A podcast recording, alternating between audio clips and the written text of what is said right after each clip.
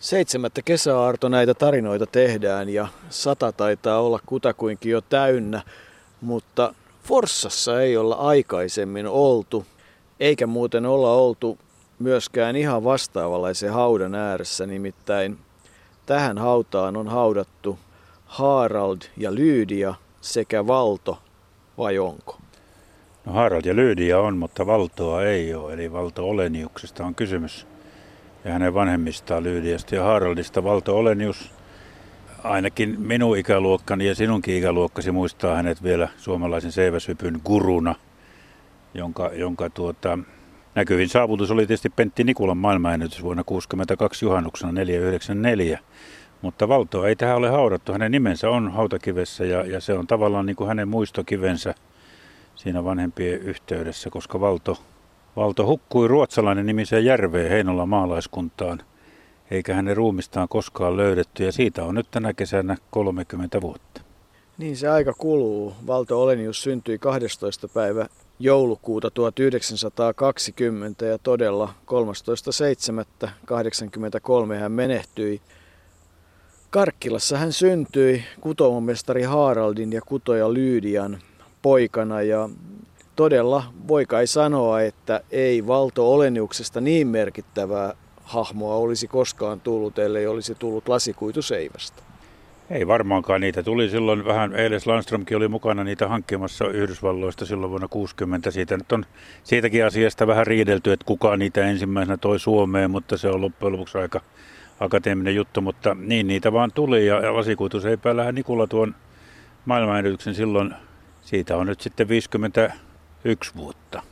Muistan hyvin, kun olin semmoisena 15-vuotiaana poikana Jäntin Pekan kanssa mentiin juhannuksena. Pekalla oli mopo ja mulla polkupyörää. Pantiin vain naruun väliin. Pekka hinas Jyväskylästä Muuramen leiritalueelle, jossa oli sitten normaali, normaalit juhannuskuviot päälle. Silloin pääsi vielä leirintäalueelle alle 35-vuotiaana päinvastoin kuin nyt tänä kesänä, jossa oli jotkut leirintäalueet tänä kesänä kieltivät yksinäisiä alle 35-vuotiaita ainakin miehiä tulemasta sinne, mutta se nyt on toinen juttu. Niin mentiin sinne ja tuota, siinä oli kaikenlaista kujetta, mutta sitten yksi kaksi sinne tuli, tuli viesti, että Pentti Nikulla on hypännyt maailmanennätyksen seiväshypyssä 494, niin se säväytti kyllä, se säväytti, sen muistaa vieläkin miten se säväytti, ei sitä voinut oikein kuvitella, että suomalainen semmoisessa lajissa vielä, joka on ollut amerikkalaisten yhdysvaltalaisten hallitsema, tekee maailmanennätyksen ja, ja sen jälkeen alkoi Suomessa ihan valtava buumi pyykkiseipäät hävisivät pihoilta ja heinäseipäät pelloilta ja kyllä mäkin sitä seivästä hyppäsin vaikka täysin lahjaton oli moiseen lajiin, mutta piti yrittää. Se, se, oli,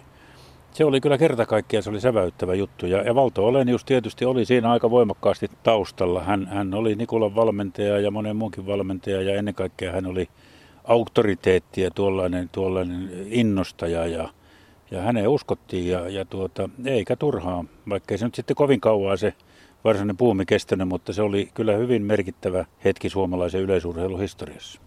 Niin kyllä Valto Oleniukseen liittyy olennaisesti se, että se parin vuoden jakso, tai oikeastaan reilun vuoden jakso, kun hän oli Pajulahdessa, niin näin sanotaan, kysytyin ja kuuluisin yleisurheiluvalmentaja Euroopassa, jonka, jonka metodeista oltiin kiinnostuneita. Ja kyllähän ne metodit olivat. Kyllähän hänellä omat ansionsa oli. Nikula muuten ylitti jo tuon 494 reilua viikkoa aikaisemmin Olympiastadionilla, mutta kun säännöt olivat silloin erilaisia, niin sitä hyppyä ei koskaan hyväksytty. Hän, hänen mukanaan seiväs kaatui kasaan ja silloin hyppyä ei hyväksytty.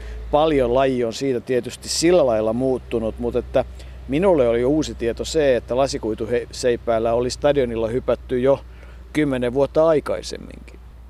Niin, sä voit vielä kertoa kuka se oli, koska en mä usko, että ne oli ihan samanlaisia lasikutuseipäitä vielä silloin, kun millä Nikula ja kumppanit alkoivat hypätä.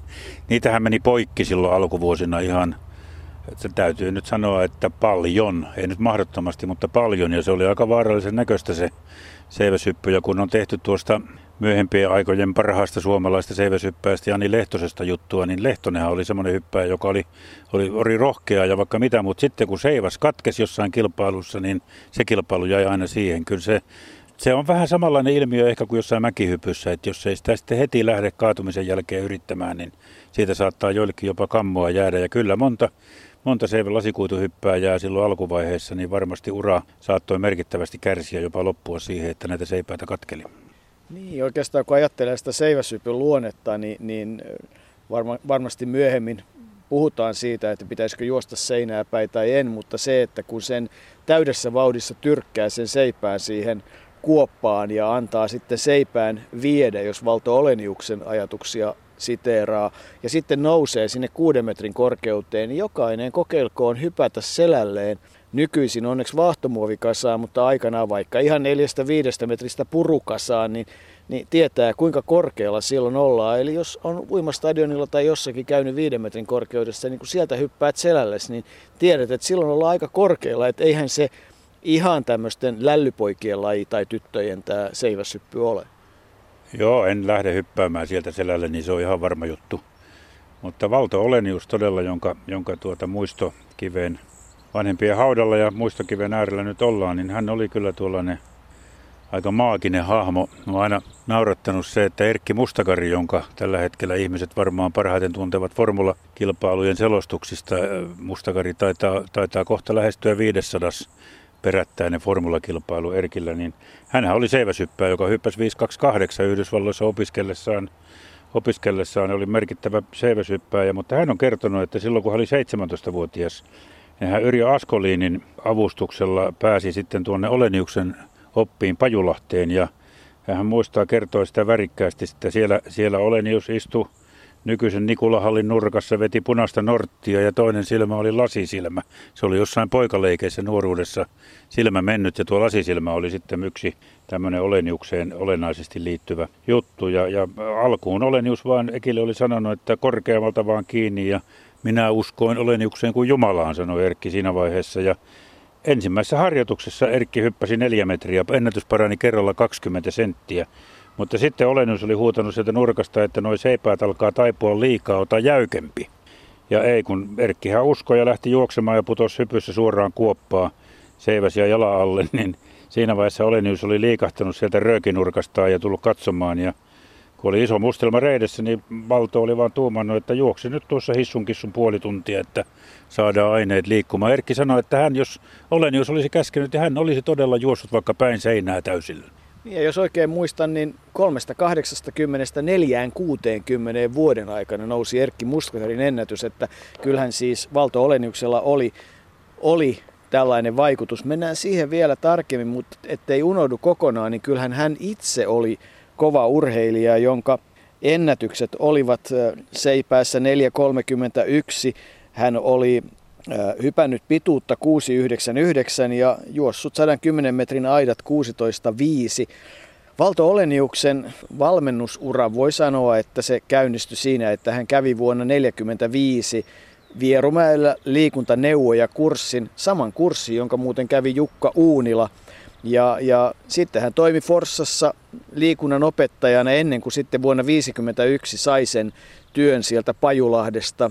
Oli yhtä aikaa sekä opettaja että luennoitsija että sitten myös taloudenhoitaja tai talouspäällikkö, mutta että Seiväsypyssä täytyy tietysti muistaa, että Lontoossa 48 oli seitsemäs, Brysselistä 50 EM-kisoista tuloksella 4,25 hopeaa, Ragnar Lundberg voitti 4.30. Siihen muuten liittyy hauska yksityiskohta, että Lundbergia voisi luulla harmittavan, että hänelle soitettiin ensin Islannin ja sen jälkeen Suomen kansallislaulu.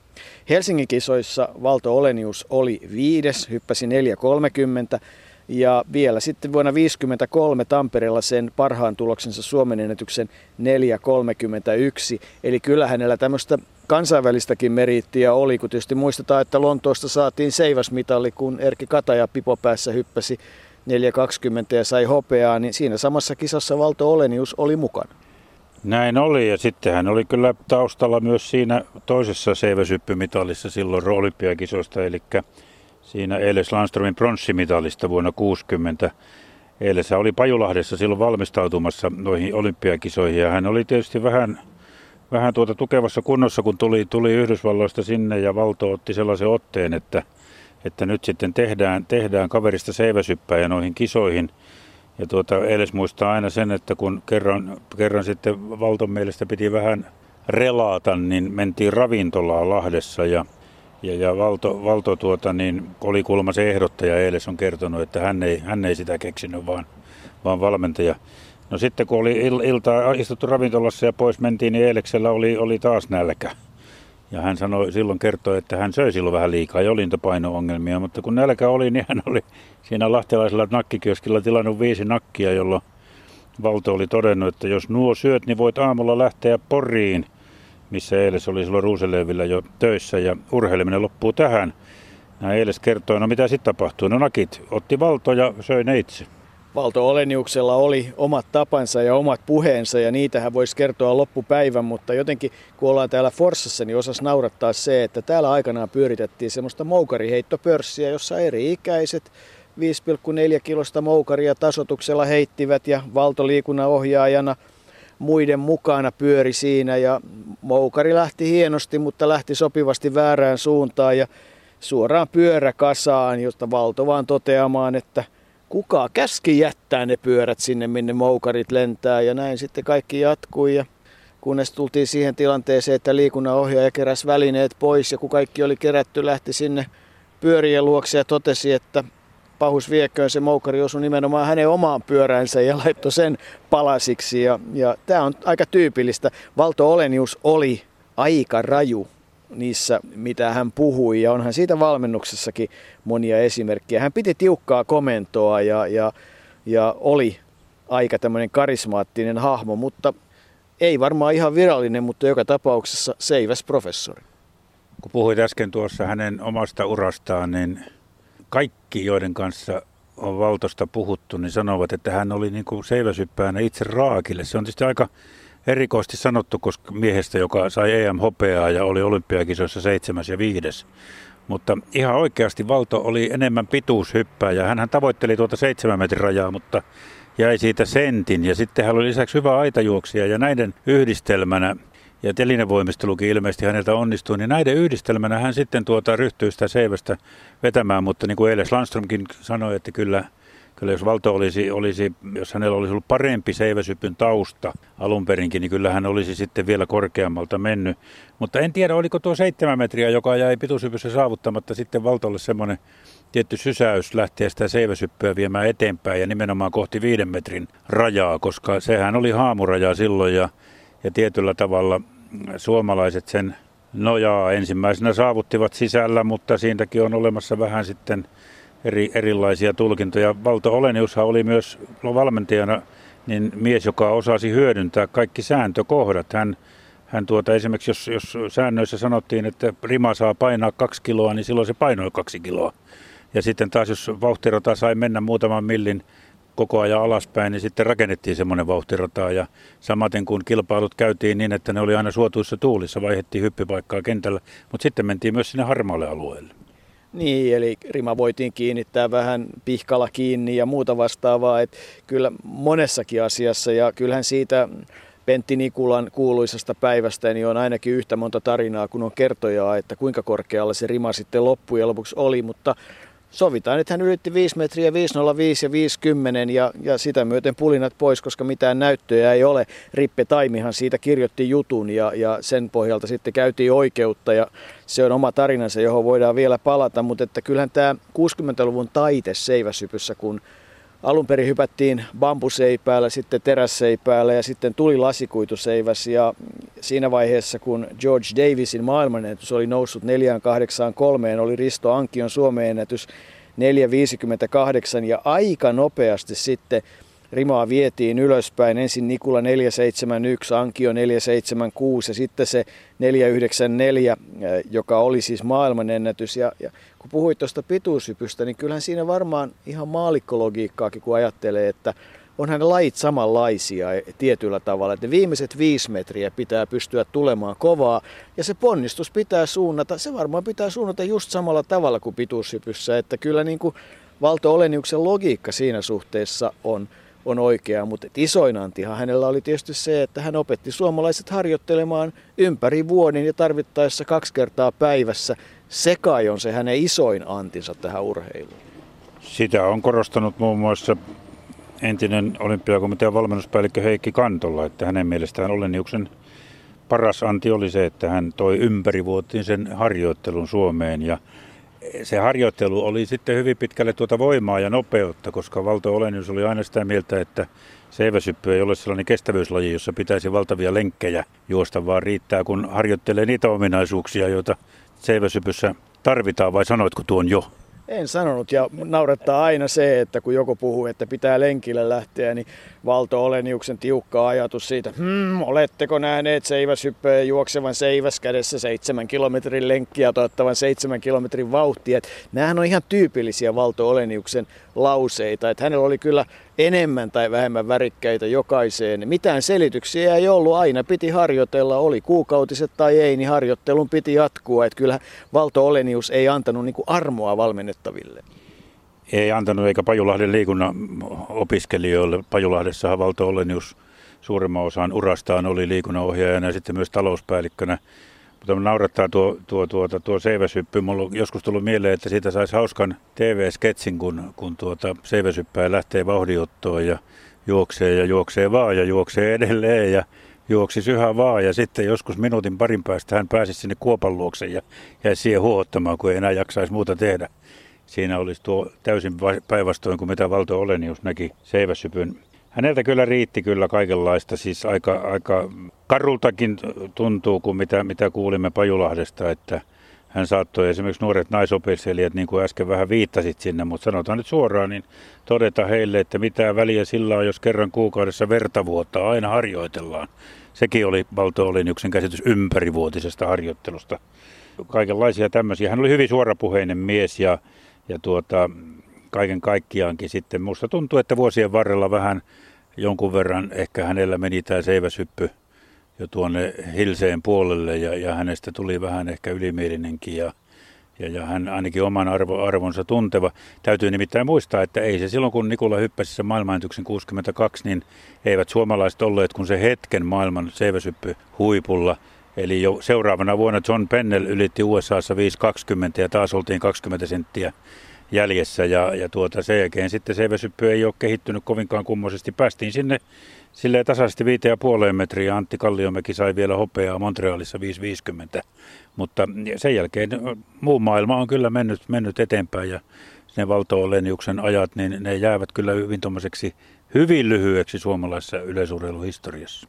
Mutta itse asiassa suomalaisillahan on tämmöinen ominaisuus, että kun tulee uusia lajeja, niin kuin hiidosta tiedetään, että aina kun tuli arvokisoihin uusi laji, niin suomalaiset voittivat sen. Ja kyllähän tietyllä tavalla vähän samaa oli se, että kun Toni Nieminen oivalsi, miten V-tyylillä hypätään, niin hän oli sen hetken ylivoimainen, että seiväsypyssä vaan sattui se onnellinen hetki, että oivallettiin, ruvettiin harjoittelemaan kovaa ja se harjoittelu, mitä, mitä Valto Olenius ajoi, kovaa voimaharjoittelua joka päivä, parhaimmillaan kaksi kertaa päivässä. Ja sitten se, että sinne, sinne saatiin se maapohjahalli, johon sitten rakennettiin puinen rata, jossa oli hyvä ottaa vauhtia Pajulahteen.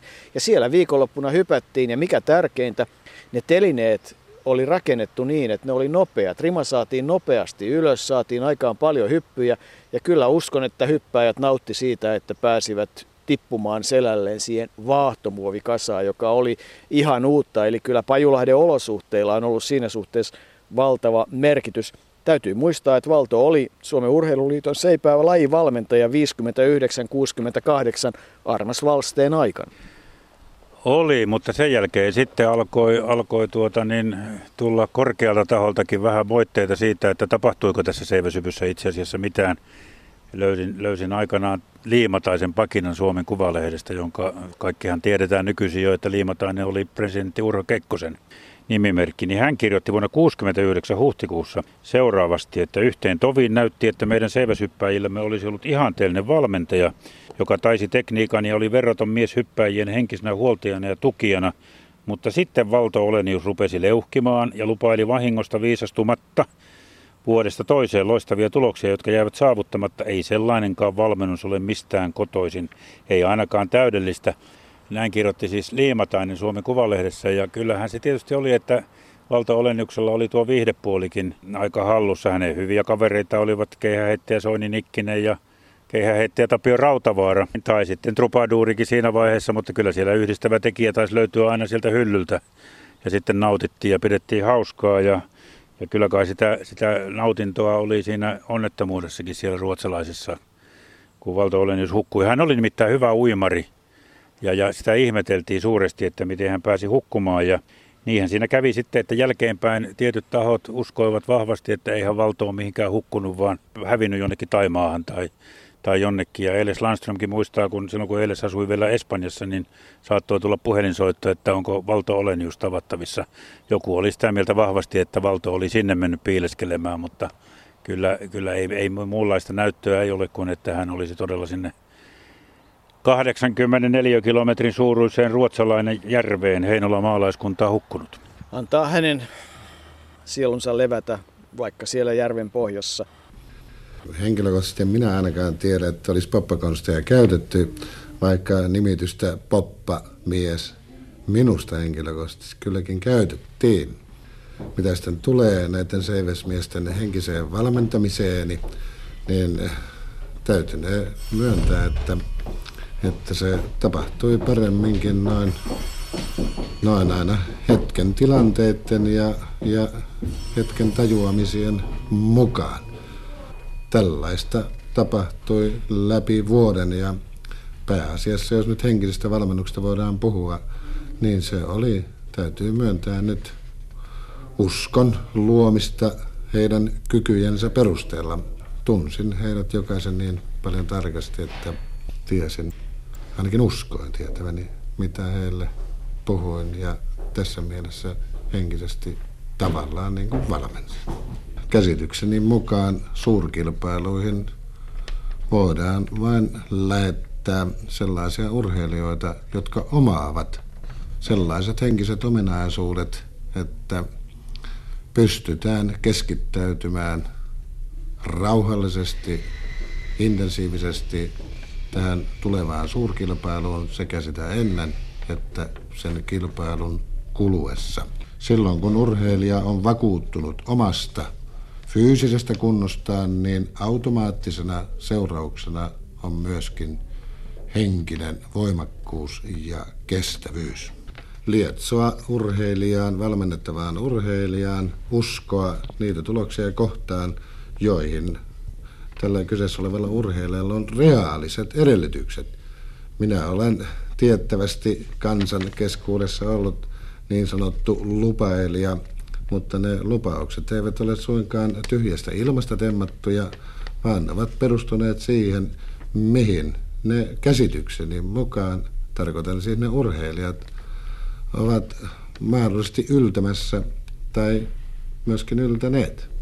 Urheilujohtajalla ja valmentajalla Pitää olla psykologista silmää ja vastuuntuntoa, ratkaisukykyä ja tämän vuoksi kaikillakin viime vuosien valmentajapäivillä, joita muun muassa Suomen olympiakomitea on järjestänyt, on ollut luentoa, luentoja psykologiasta hyvinkin paljon, jota minä pidän erittäin onnistuneena. Valto Olenius ehti avioliittoon pariinkin otteeseen. Vuonna 1946 hän avioitui Kertun kanssa ja Jarmo Poika siitä avioliitosta syntyi. Ja sitten vuonna 1973 Aija Riitalan kanssa Anne-Maarit syntyi 73.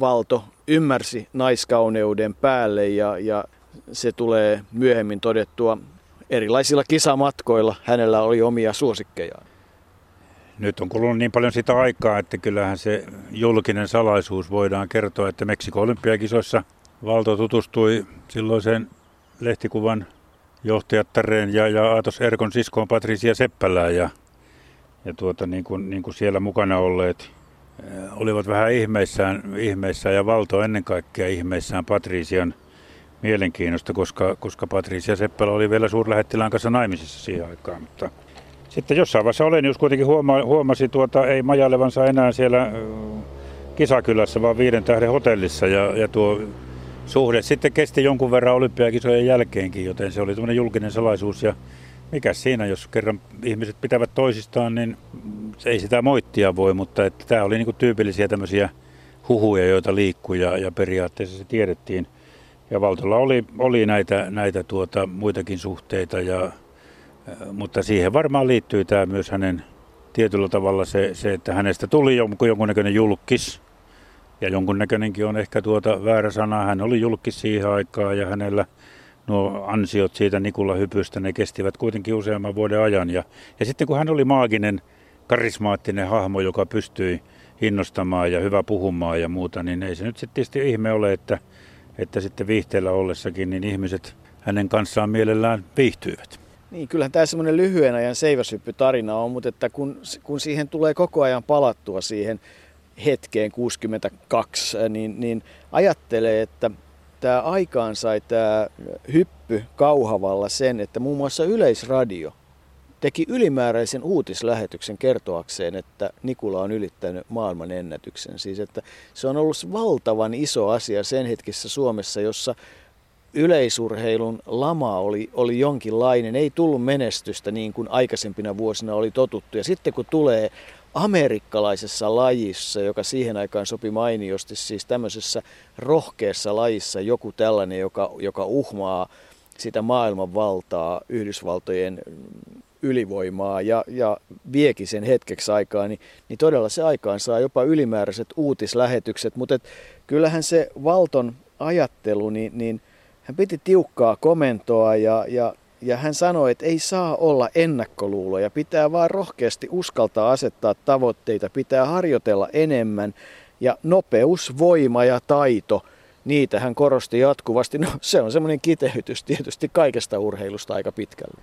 Ja juuri se Nikulan kesä, mistä puhuit, niin, niin ja se maailmanennätys, niin sehän tietysti johti siihen, että seiväsmiehet saivat aika hyvin niitä ruskeita kirjekuoria, tai ainakin se summa niissä ruskeissa kirjekuorissa selvästi nousi. Ja Valtohan ne summat määräsi Mustakarin Erkki, eli Eki, muistaa hyvin, että hän, hän silloin nuorena poikana päästyään Valton loppiin vähällä ja suosioon ennen kaikkea, niin pääsi mukaan jo silloin muutamaan kisaan. Ja hän sai silloin, vaikka kun asui kotona, Helsingissä, niin hän sai mielestään silloin niin käsittämättömän summan rahaa, että pystyi ostamaan televisio ja stereot, joten kyllähän ne aika hyviä palkkioita oli. Ja senkin valto niin kuin seiväsypyssä, seiväsypyssä tuota, hän, määritteli, hän määritteli summat ja, ja ne olivat ihan huomattavia. Ja kyllähän tietysti sitten hän edusti ensi Forssan alkua ja sitten Lahden Kalevaa ja taitaa olla niin, että Lahden Sammon aika, yleisurheiluaika oli semmoinen, että siinä sitten jo Pajulahden ja seurarahat meni vähän ehkä jollakin tavalla sekaisin. Siitäkin on omia tarinoitaan, mutta että semmoinen lyhyt hetki ja lyhyt ajatuksen muutos ja suomalainen seiväsyppy oli hetken aikaa maailman parasta, mutta että eihän se lasikuituseiväs tosiaan ihan vuoden 60 tai 61 keksintö ollut, koska kun alussa puhuttiin, että jo 10 vuotta aiemmin hypättiin, niin Bob Matias ottelussa Helsingissä 52 hyppäsi seivästä jo sillä lasikuituseipäällä ja en osaa kuvitella, minkälainen olisi tämän päivän terässeiväs. No, ainakin se olisi terästä, veikkaan. En tiedä sitten, mutta siitäkin, kun tuossa alussa mainittiin sekin, että siitäkin vähän väitellään, että kuka ne lasikutuseipäät Suomeen silloin oikein toi, niin Eiles Landströmin mukaan se ei suinkaan ollut Valto Olenius, joka ne oivalti.